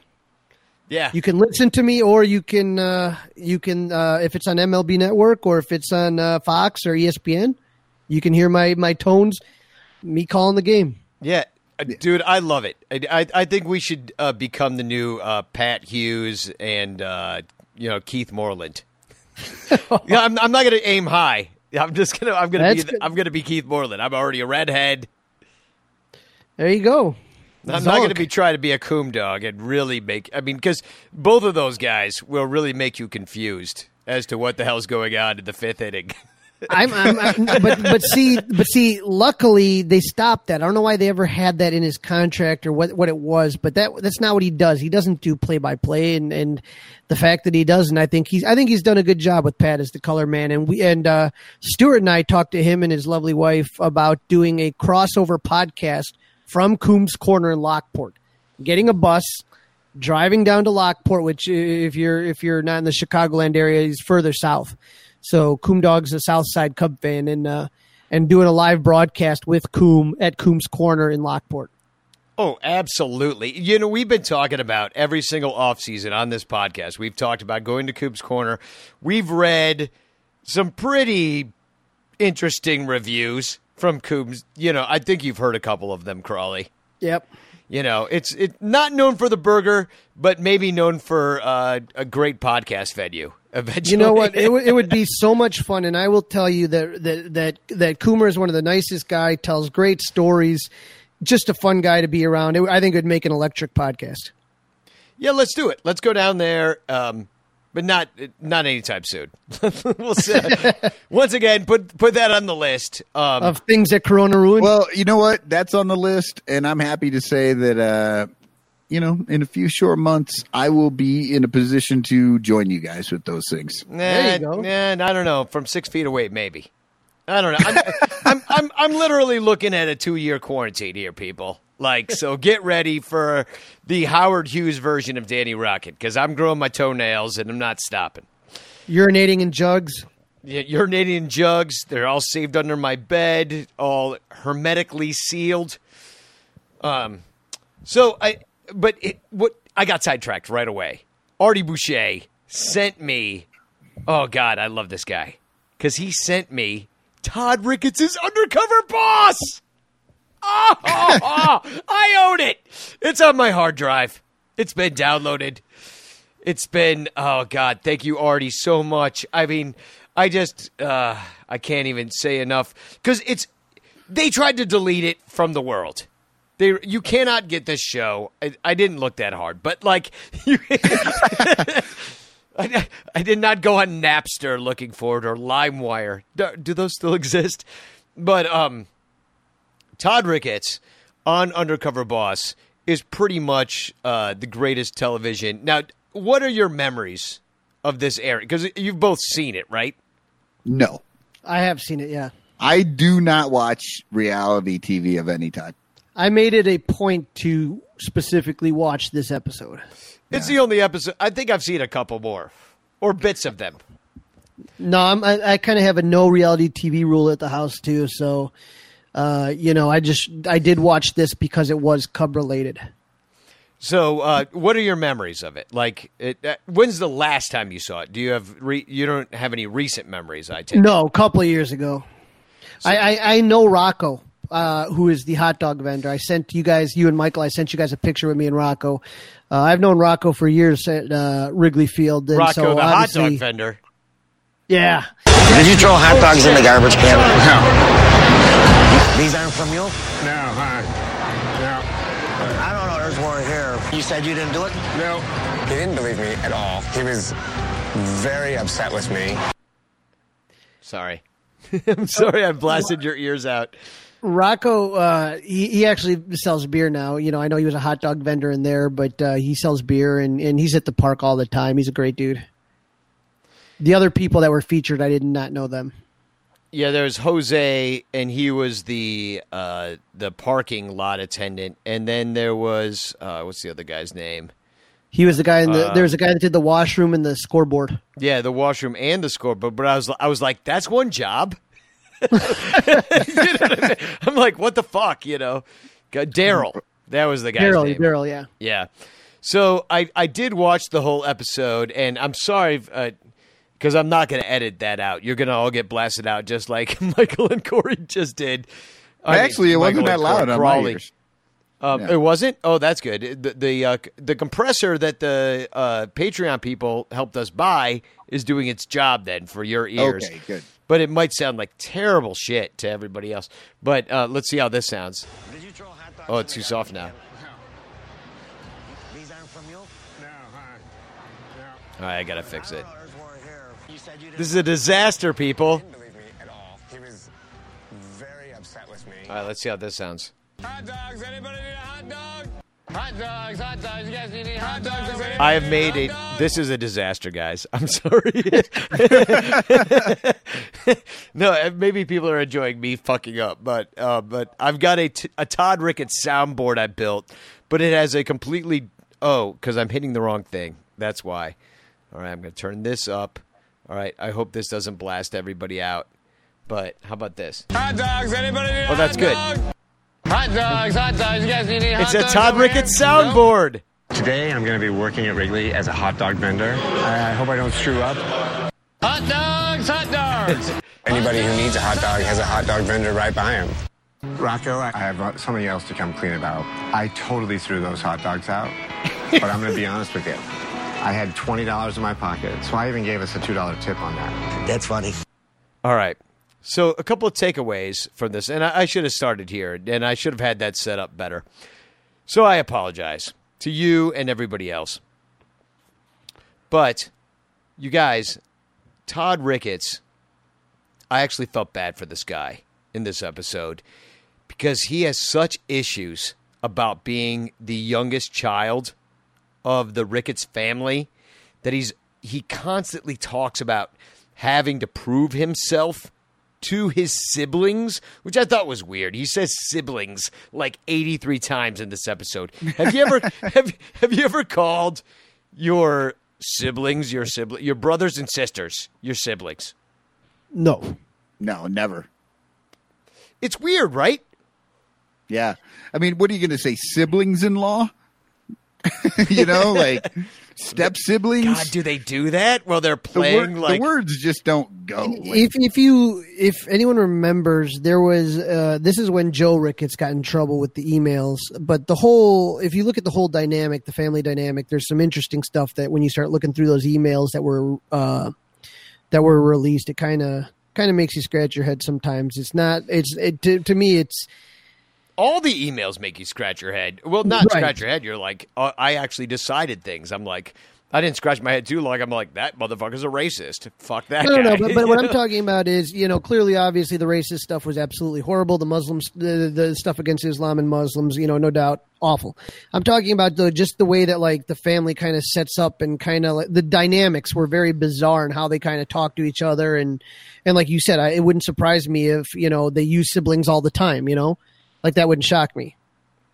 Yeah, that like that that distant, like they went to different high schools and stuff because Tom was good at this, so he went to this, you know, special right and, school. and, and not only and- that but they just like just the way that everybody kind of approaches each other is very business like like not as much family like Oh, uh, and I think they're forced into this. Todd tried to make the case in this show that he wasn't born rich, and I didn't really look into it. He was like, "Well, Dad didn't sell the company. He he started it in '67, but he didn't sell the company until you know much later. So, you know, I didn't. You know, I didn't buy it. You know, he tried to." he he tried to be accessible, just kind of like how Tom does, you know, man of the people, sort of, uh, you know, facade about it. And, um, but I, you know, Todd had this line. He goes, um, I really hope my siblings appreciate what I'm doing for the team. it was so weird. what- selling hot dogs? Nobody did. He started with the bathrooms, and he got fired from that job. Which, like, working in, uh, you know, showbiz, like a lot of it, everything's made up, right? Like we all just think of things that we want it to make it look like, and we make it look like that because they gave him. and I, I think we should all watch this. We should have a group watch party uh, at some point and watch uh, this undercover boss that I'm now proud owner of, thanks to, to Artie Boucher. But they gave him the worst broom in the world. Like it looked like a broom. You know the broom in Bewitched, like on the front, on in the beginning of uh, Bewitched. That she rides in on like some shitty ass witch broom. That's like what the they cartoon did. Like who? it's a cartoon Yeah, they gave him a cartoon broom, is what I'm saying. And it was garbage. And then he broke the squeegee. They set him up to fail by knocking over all this cleaner. He made a big spill and like all this stuff. He he was in there with no gloves on in the men's bathroom, power washing it. It's all splashing back on him. He's failing. He's getting, you know, backups in the sewer. Like it was he was set up to fail, which I think is probably all fake you know, they set him up to look like an asshole, which he kept saying on the show, my siblings. This is, I'm the youngest, so they sent me out here to look like a jerk on purpose. And then if you think about what happened next, we haven't seen him around since 2016. He went off, he went in the Trump camp, he became the chief fundraiser, he did other shit to prove to his siblings once again that he doesn't need them, doesn't need the family business. I don't know. It was it was a fascinating uh you know expose into like kind of their dynamic knowing what we know now and looking back that far. And Crawly, you shared an article with us about and it involved some of that stuff. What's the uh what's it called? It was, uh, Replacement level billionaires. Repl- yeah, that's a great number. Uh, uh, uh name for it. right and and it kind of goes a little bit into kind of the uh, dynamics of the family Yeah. It, a lot of the stuff that we've already talked about because we are deep in the weeds on this because we went through those, you know, the the Joe Ricketts emails and stuff like that. But like yeah, a lot, a lot of that. Just you know, letting everybody know this family sucks. They're kind of assholes, and you know, and and they. I thought it would be a little bit more about how they ran the Cubs brand sort of into the ground. You know what I mean? Like they should be on top of the world still because they brought a, you know, a World Series and three straight NLCS, and you know it's it's the golden era of Cubs baseball. But you know we're three and a half years removed, and like you know we're all pissed. Uh, I think they do talk about that in the article. I mean, the art it, the article is brilliant because it kind of start. It's funny because it starts out talking about how the Cubs got outbid on Eric Sogard by the Brewers. Yeah, if, if you remember sad. that, and it's like, so sad.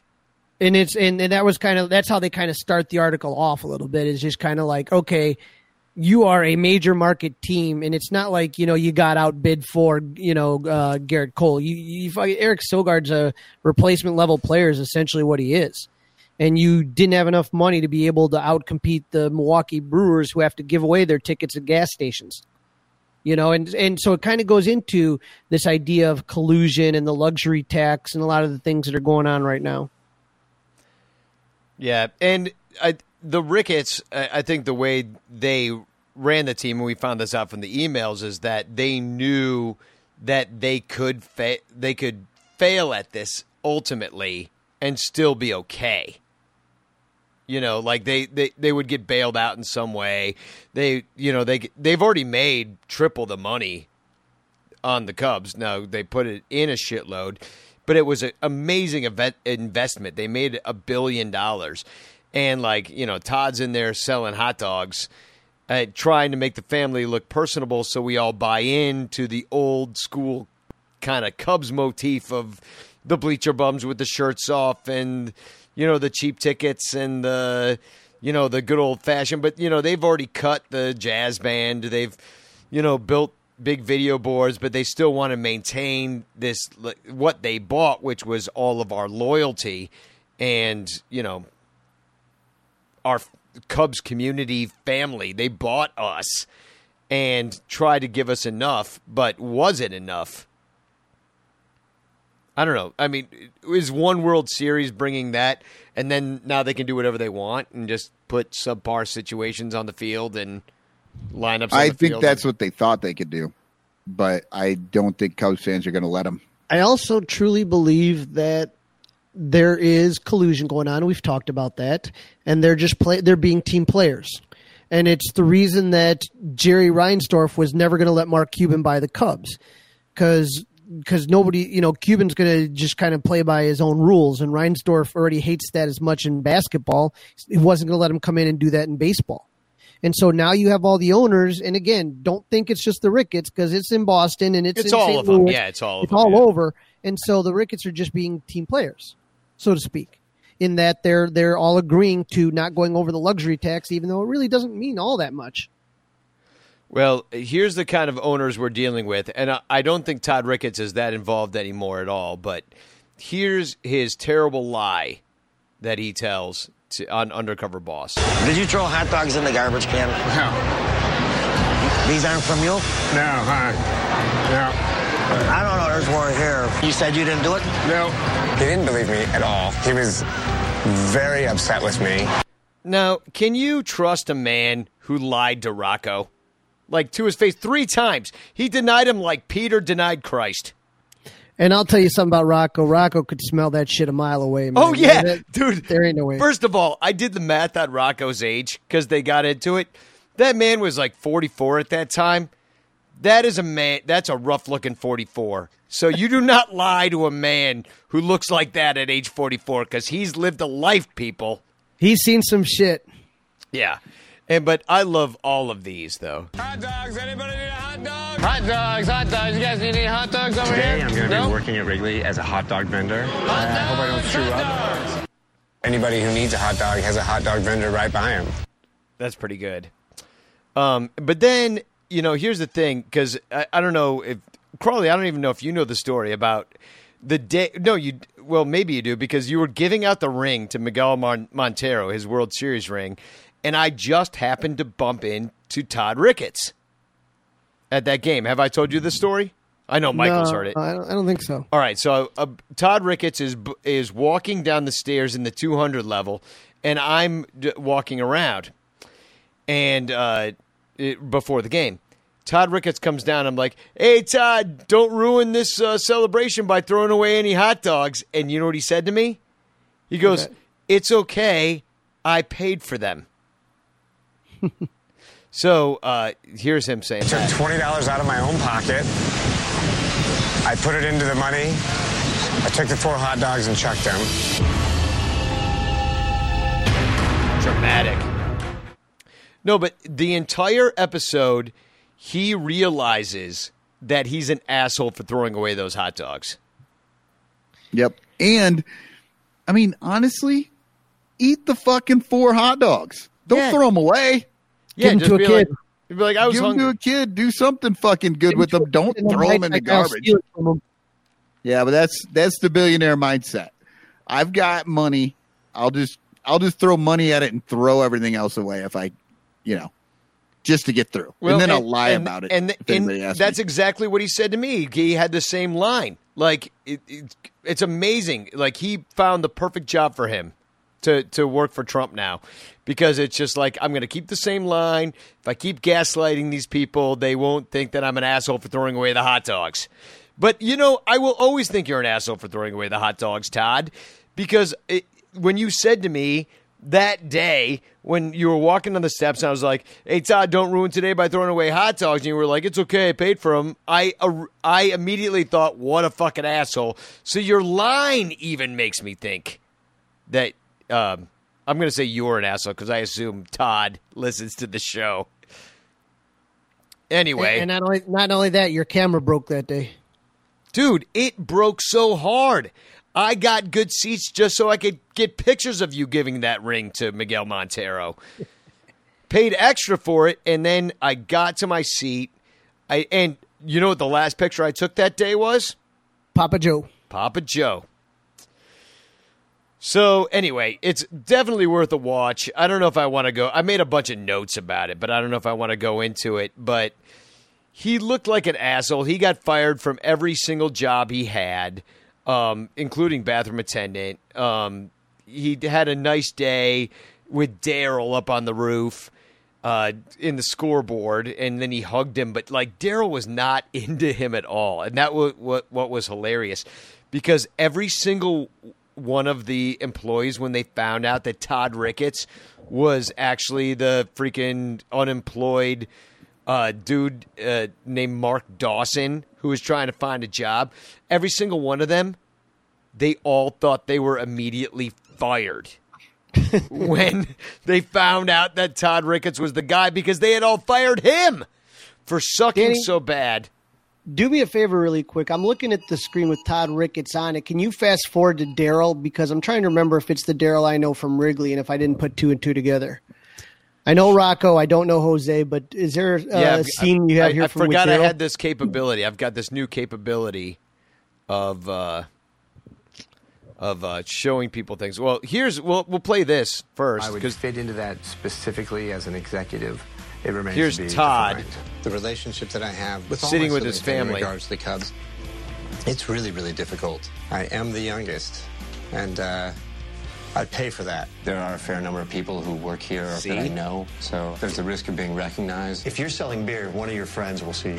see he's a drunk, and then his brothers laugh. Tom's the chairman of the board of directors. They give him He's shit. on TV. He's the face of the Cubs, so it didn't make sense for him going undercover. So I think I'm the logical choice. All right, sounds great. When you're the youngest sibling, I think you get put into this role of perpetually trying to show your older siblings that you can do whatever they can do. And I think this is a good opportunity for me to show that I can do what they can't do. Yeah, be somebody that nobody knows who you are. That's the only thing you have going for you until you got with Trump. So, all right, I'm going to fast forward to Rocco, and the, Rocco's the first guy, or no, not Rocco. No, Daryl's uh, the first Daryl, guy. Daryl. All right, here's the here. That's him. Uh, that's not the Daryl I know, That's yeah, but okay. Yeah, that's open. See, here he is. He's power washing the bathrooms. No gloves, no face mask. All the fucking Budweiser piss going back in his face. Ugh. See, it's all a setup. And by the way, the bathrooms. Are, I'll stop it. The bathrooms already look clean, do they not? Yeah, the bathrooms look cleaner than I've ever seen them. and, and do you ta- and do you notice that he didn't have to clean the trough? No, no, he goes in there eventually, but it also looks clean. Like I could fast forward just so you guys see the trough. Maybe saw it briefly, but he spills that cleaner, that purple cleaner I'm showing you now. He spills that everywhere. He he. Look, wait. Here's his broom. Okay, good. Right Wait, there's his broom. Like, look at that shitty ass fucking ghetto ass broom. What's my guy? Like it's Still got here? fucking frills coming off of it and shit. Like, you know, that actually might be Wrigley's broom, but I'm I'm like, it could be. But that broom sucks, and it all just felt- like a big setup. But I think we should all watch it together and discuss again later. I made a bunch of notes, so I'll save those for later. But I, I did enjoy that Rocco said that uh, Todd Ricketts does not look very athletic and that he couldn't handle the hot dog job physically. I enjoyed that very much. And then and then I also enjoyed that a hot dog used to cost 450. What were they last year? Six fifty, seven bucks? I thought they were closer to six. Yeah. Yeah. They they called him slow and shy. They said his handling of money was subpar. These are all Rocco quotes, which is pr- he's probably uh, in Lake Michigan right now with cement sandals. But uh, Todd Ricketts at some point in this video throws a hot dog at somebody. You know how you pass it down the aisle and everybody passes the money down? Well, you can't do that anymore because of Corona. But Todd came up with the way to be corona free as long as he's wearing gloves. He just throws the hot dog at you and you have to catch it.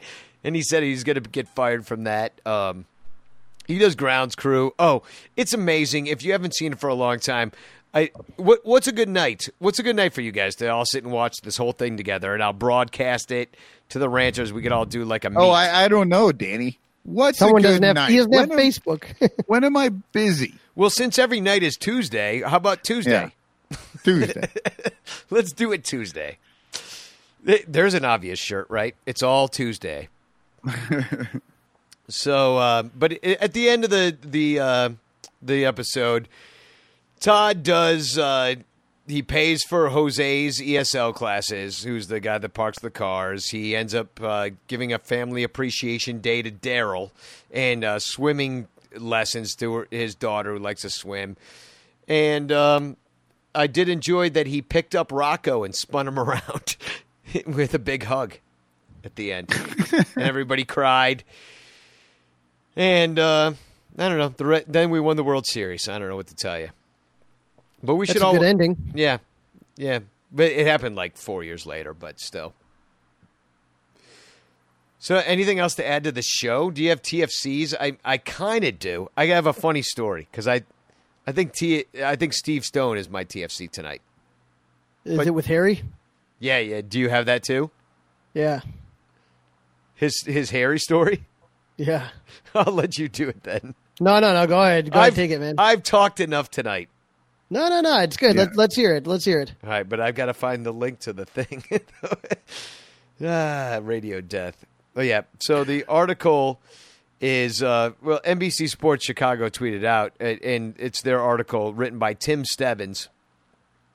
Good guy, by the way. Follow him on Twitter, and uh, he uh, tells a story about Harry Caray, who uh, obviously enjoyed a drink or two in his time, and he wound up in St. Louis at the Chase Park Plaza Hotel, which was one of the bars that stayed open until 4 a.m.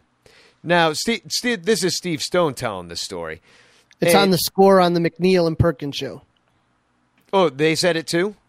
No, no, no. The, the that's what Tim got it from there. It was Oh, Tim got it from there. All right. So basically, what happens is Harry Caray gets uh, his car won't start, and he calls AAA for a tow. So he's waiting outside, and two guys pull up behind him, and uh, one guy steps out with a gun, and he points it at Harry, and Harry puts up his hand. The guy doesn't say anything, and. Uh, Harry's like, uh, don't get excited. I'll give you all my money uh, that I have. I'll give you my watch. I'll give you whatever you want. And um, he's like, just just leave me alone. And the gunman stopped and he realized who was in front of him, and it was Harry Caray. And the guy recognized him. Now, was he calling games for the Cardinals at this point. At the Cardinals, Yeah, yes. yeah. And so the guy's like, "Oh my god, this is unbelievable! You're Harry Caray. You don't understand. I grew up listening to you, and uh, you know, you're you're everything I know about baseball." And so, so Harry Caray was like, "Hey, hey, man, uh, you know, put your gun down," and and the guy did. And he, the guy's like, "Hey, so why you out so late, Harry?" And he was like, "Well, I'm waiting for a tow. I got to get, you know, I I got to get some gas and blah blah blah." And the man offered to drive Harry Caray to and from the gas station, um, and Harry um, declined. There's a lot of holes in the story, though. I will point them out s- soon. But um, so basically, the guy starts to walk away. He's like, "Yeah, you know, sorry for trying to rob you." And Harry's like, "Hey," uh, and and the guy says like, "Harry, you shouldn't be alone in this neighborhood at night. Eh, This is very dangerous." And the guy got in his car and left. Now, I don't know. It it all sounds quite unbelievable to me. What do you think? It, it sounds more believable than the police officer story, where he goes through the whole thing like he's got a dead body in the trunk and all that shit. You know, when it I've, comes I've to read that one a bunch. I I mean, with Harry, you know, it, it was it's there. There's so much. It's very similar to like Babe Ruth in the idea that you can't tell anymore what's real and what's legend. You know what I mean? What's kind of part of the made up story. I, I don't. You know, either way, it's a great story. Could it have happened? Yeah, you know, and maybe you do get freaked out if you're going to rob somebody that's actually famous. You know what I mean? Somebody robs one of us, nobody gives a shit. But you rob Harry Caray, it's kind of more of a big deal. You know? Well, obviously Mesmer wasn't famous enough. Eh, Whoa. compared to, compared to Harry, probably not. I mean, Yeah, you got to yeah. remember, especially back then in those KMOX days with uh, with uh, jo- uh, Jack Buck and all that stuff. That was a with the, probably one of the most famous teams in KMOX back then. Had the, one of the largest signals to broadcast games. So Harry was real well known. You know. What was weird is that uh, Steve Stone was like, "Oh," and then he was also out of gas, and the guy was gonna drive him to the gas station. And he was like, "No, that I'm good," you know. And then like what AAA came, and he was just like got his car towed and took a right. cab. Harry like, didn't you know. trust the guy that had the gun pointed at him to take him to the gas station. Yeah, go figure. yeah, I wouldn't be getting in that car either. So do you have any? uh, there, were- there, there's a famous story about Harry Caray about uh, the reason that he got ran off from from St. Louis was that uh, you know the, the the Cardinals were owned by the uh, Anheuser Busch family. Uh, so that's Augie Busch, I think, was in charge of the uh, the Budweiser and the Cardinals at the time, the owner. And there's a rumor that Harry Caray slept with his wife, and that's why Harry kind of got run out of St. Louis, you know, and and Harry was asked about that later on, and he said, "Look, do I look like somebody that's going to be stealing somebody's model wife?" He's, you know, He's like, but hell, I-" I'm not going to ruin this story. He was like, "Do I look like Dave Martinez?" right, exactly. Rafael Palmeiro, come on, you know. So it's uh, one of those things that you know, even if the story isn't 100 percent true, it, it's a Harry story, so it could be true. Yeah. So let's pass it off as true. Yeah, good enough, man. Uh, how, how about uh, we add to the story, in fact, that Harry like actually knew a couple ninja moves from growing up as an orphan. Orphan, he was a great fighter, and he learned karate from this one kid. No, One Brazilian I was- jiu-jitsu. Yo, there I you was go. going to say that Harry reached into his car and pulled out a plastic bag that still had one full Budweiser in it, and he whacked the dude across the head with it. Yeah, he's like he's like I'm a Cub fan, and you're a Bud man. Yeah, that'd be good. So, um, God, ending these episodes. it- well, actually, we don't have to end yet. Do you have TFCs? Gordon Whitmire wrote. Yeah, right. Gordon Whitmire takes a picture of the porta potty at Sloan being wheeled out. Mm. And he and, and he says last porta potty removed from spectator area at Cubs spring training facility. Decipio.com writes back, now where are you going to sleep? That's good. Excellent. Anything, Michael? Uh, no, not really. All right. Well then. Hot dogs, hot dogs. hot dogs, hot dogs. Today, I'm going to be working at Wrigley as a hot dog vendor. I hope I don't screw up. I, I wonder which. This is a whole Todd Ricketts soundboard. Now, what I'm wondering is which one that I put on like the our regular soundboard with like the creepy crawly and the asstat and all that stuff. Like, Ooh, I don't know. Um, yeah. how about this one? Rocco, I have uh, something else to come clean about. I totally threw those hot dogs out, but I'm going to be honest with you. I had $20 in my pocket, so I even gave us a $2 tip on that. Listen to him justifying. You know, I would I would cut that sound bite uh, after I totally threw the hot dogs out. yeah, yeah. I, I know. I, there should be a short version and a long version. yeah, I, I think you could totally use the uh, I I threw the hot dogs out. Yeah. Well, it's hard to end these episodes right now because everything's so weird, and you know. And I appreciate you, everybody that listens to this show, sticking with us. Sometimes I forget that. Um, I don't know. I forget that you know there is another real life. Not sometimes. The last week, I've forgotten that there is a real life that we can get back to. We used to do a Cubs podcast, and there was Cubs baseball to talk about, but all we have to talk about is a player to be named trader, uh, traitor. Trader. player to be named later trade. T R A D E R. Yeah, yeah. yeah, can we just consolidate that player to be named traitor? I mean, that is what it is, right? Kinda. Um, but no, that the the fact that like the Cubs managed to get worse in the middle of this is hilarious, and that's the only Cubs news that we had. But we managed to uh, talk for two hours about it, and uh, hopefully you guys stuck with us. And um, thank you.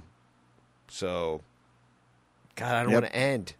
Thank you to everybody out there No, for no, sticking with us. Now we got to We're go gonna- back to quarantine.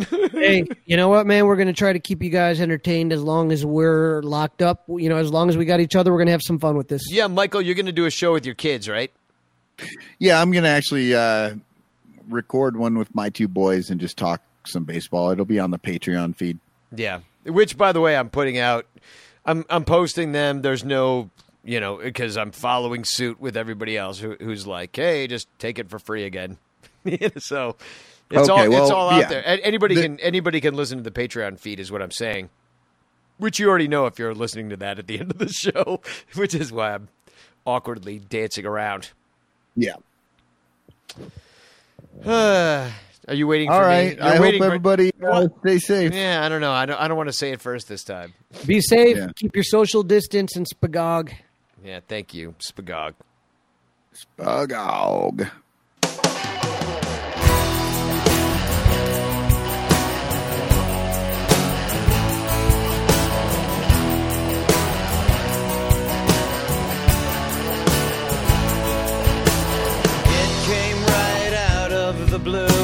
It's fucking me, it's fucking you.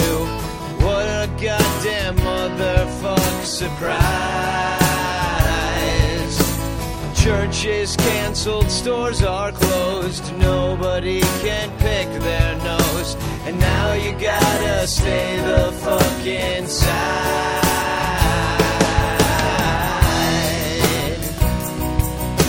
Stay the fuck inside.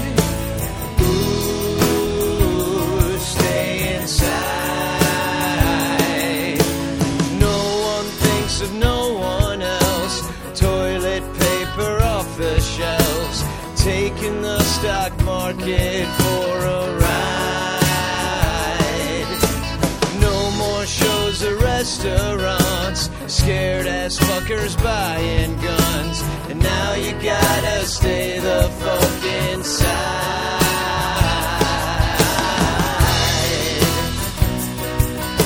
Stay the fuck inside.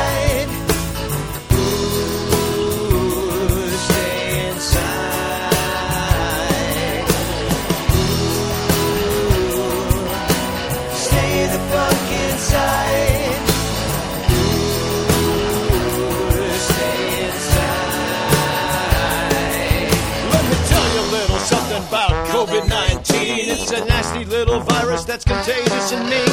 And they're telling all the people to stay in quarantine. And if you're talking to somebody, leave some space in between. So we gotta help each other out and change our routine. Till we flatten out the curve or invent a vaccine. Slather on the sanitizer to keep your hands clean. This is the craziest fucking shit that I've ever seen. Nobody wants to get corona. It'll kill you, especially if you're older. So everybody stay at home and spend the next two weeks alone.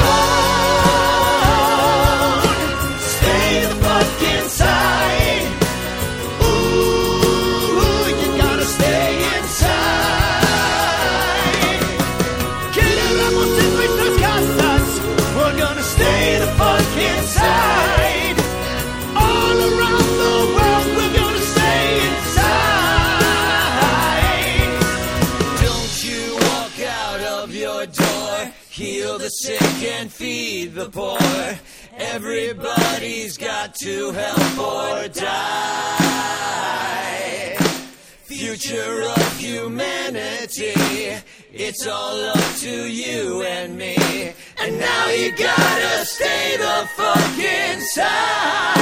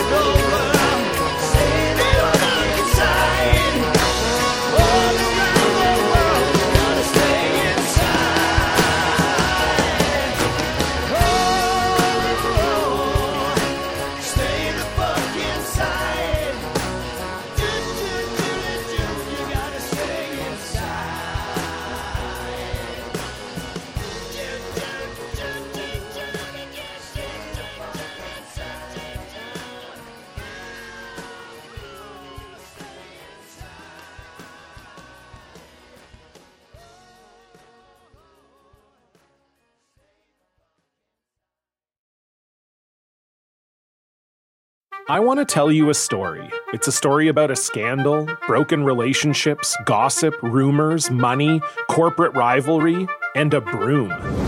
A performance enhancing broom. My name is John Cullen.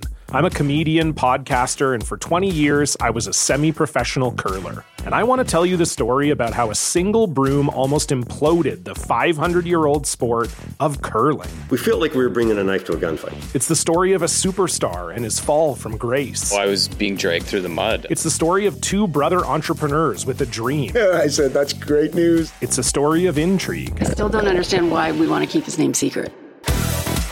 The full story has never been told, so I'm going to tell it.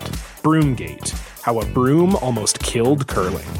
It was a year I'd like to forget. To listen to Broomgate, search for Broomgate in your favorite podcast app. That's all one word Broomgate. We're driven by the search for better.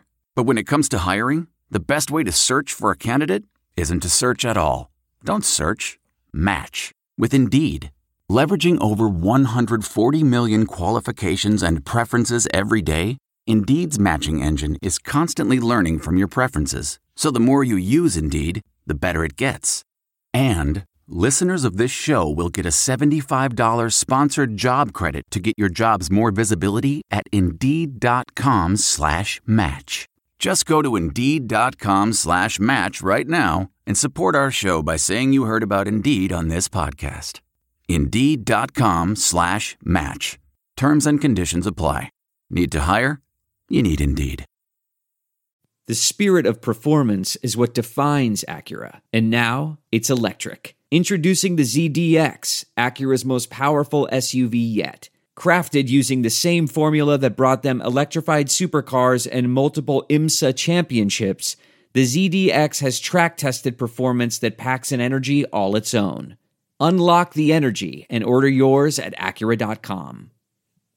Delve into the shadows of the mind with Sleeping Dogs, a gripping murder mystery starring Academy Award winner Russell Crowe. Now available on digital. Crowe portrays an ex homicide detective unraveling a brutal murder he can't recall. Uncovering secrets from his past, he learns a chilling truth. It's best to let sleeping dogs lie. Visit sleepingdogsmovie.com slash Wondery to watch Sleeping Dogs, now on digital. That's sleepingdogsmovie.com slash Wondery. What makes a life a good one? Is it the adventure you have? Or the friends you find along the way?